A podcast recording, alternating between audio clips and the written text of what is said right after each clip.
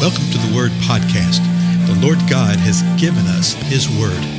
Let us learn it. Let us live it. Let us rejoice in it. Spread the Word.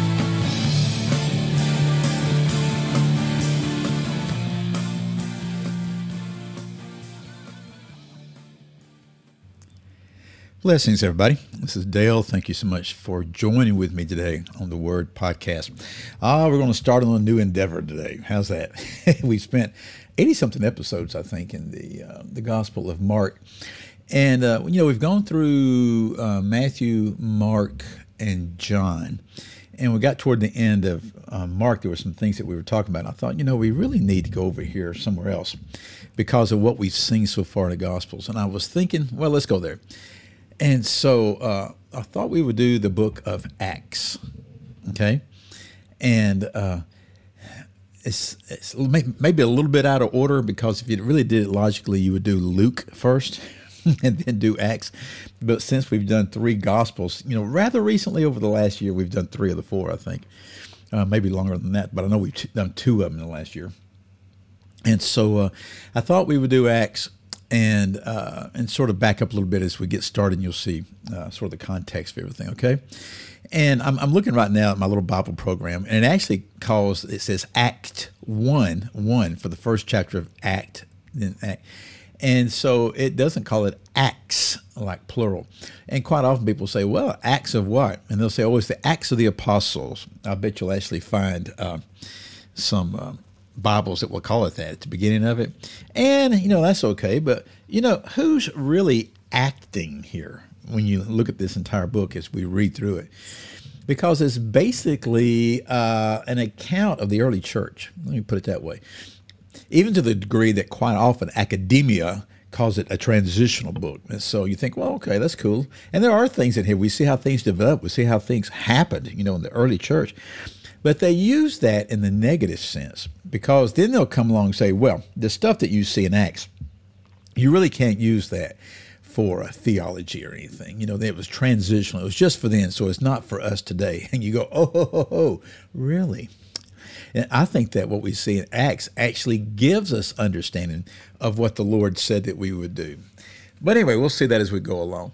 It's really not the acts of the apostle, it's the acts of the Holy Spirit, the acts of the Most High God through his body. So let's look at a couple verses here today as we get started, okay? So this is Acts chapter 1, verse 1, and, and I will be pronouncing it Acts all the way through because that's just the way I was raised. Verse 1 says this The first account I composed, Theophilus, about all that Jesus began to do and teach until the day when he was taken up to heaven, after he had, by the Holy Spirit, given orders to the apostles whom he had chosen. Well, let's stop right there. That's the first two verses in the first sentence. Well, who who is this? Well, you think well, we're not sure who the writer is. Well, we'll see as we go along that we are. And it is uh, very, very well accepted and received that Luke wrote this. You go, ah, now I see. Yeah, yeah. Luke, who wrote Luke, wrote Acts. And actually, Luke and Acts Luke's a gospel, Acts an account of what happened with the church. And notice what he says. The first account I, that would be Luke composed, Theophilus. Theophilus means a lover of God or friend of God. Theo, God, Philos, friend, lover of God, about all that Jesus began to do and teach. So what Luke is doing is he's referencing, he's referencing the gospel. So he says, Hey, you know, that first account I composed, Theophilus, was about this. Now, here's what this account's about. And then he gives a little synopsis of it verse 2 uh, that all that began, uh, Jesus began to do and teach until the day when he was taken up, after he had, by the Holy Spirit, given orders to the apostles whom he had chosen. We just saw that at the end of Mark, how the Lord gave order. He gave the order in Matthew, right? Go you therefore, into Mark, go. You know, he, he told them what to do. So let me take us back to the Gospel of Luke. I do think it would be worth our time to do this. And just look at the first verses of Luke. So here's Luke chapter 1, verse 1. And it says this Inasmuch as many have undertaken to compile an account of the things accomplished among us, just as they were handed down to us by those who from the beginning were eyewitnesses and servants of the word, it seemed fitting for me as well, having investigated everything carefully from the beginning, to write it out for you in consecutive order, most excellent Theophilus, so that you may know the exact truth about the things which you have been taught. Well, this actually gives us a lot of insight. I'm not going to spend a, a, lot of time in detail on this, but it gives us a lot about what's going on here. He calls him most excellent Theophilus. We don't know if Theophilus was a, a name or if it was a title or if it was a nickname that he used, you know, lover of God, friend of God. Uh, it may or may not have been his real given name.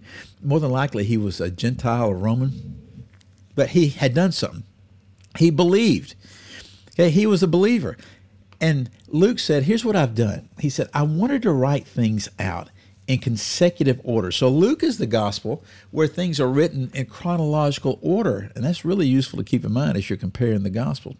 So he said he undertook this to compile an account of these things that were accomplished among them. Okay, among them. So Luke was an eyewitness to all these things, but what he did was he compiled the eyewitnesses. And he says, uh, beginning with the eyewitnesses and the servant of the word, the things that were handed down. And he quotes things from Peter. Okay, he has a lot of input from Peter, a lot of input from John. Those that were eyewitnesses. And he says, it seemed fitting for me, having investigated everything carefully from the beginning, to write it out for you in consecutive order.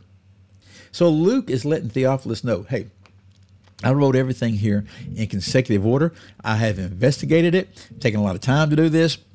I investigated it by interviewing and talking with the eyewitnesses. There were things that Luke likely experienced and that he heard and that he knew. But he spoke with the eyewitnesses and the servants of God. Why? In verse 4 so that you may know the exact truth about the things which you have been taught. I think that is a much, much needed thing for every believer, particularly in the Western church today. Do we know the exact truth about the things which we have been taught? Are we open to the exact truth about the things which we have been taught? You know, sometimes I, I experienced it. I'm not going to tell you what day it is right now, but I experienced it last night. I was at with a gathering, and uh, and all for the most part, all they did, and this was wonderful. It was good. All that was done was the reading of the Word of God. How powerful is that? I mean, it was great. It was wonderful. But as they read the Word of God, and uh, uh, as individuals were reading the Word of God, I was just struck. I was wondering, are they listening to what they're saying? Because there were several times in this uh, chronological reading of the Word of God about a particular uh, incident in the Scripture. There were several times that things were said so clearly, okay, that, that you would know the exact truth about something. But I know that the person reading doesn't believe that exact truth and believes something else. And you say, how can that be? It's written right here. we see what we want to see, don't we? We hear what we want to hear we understand what we want to understand.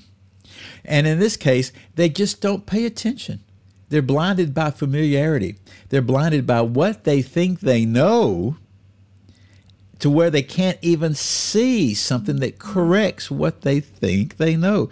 And oh, I don't want to be like that. And I really hope that your heart is like that, that you don't want to be like that.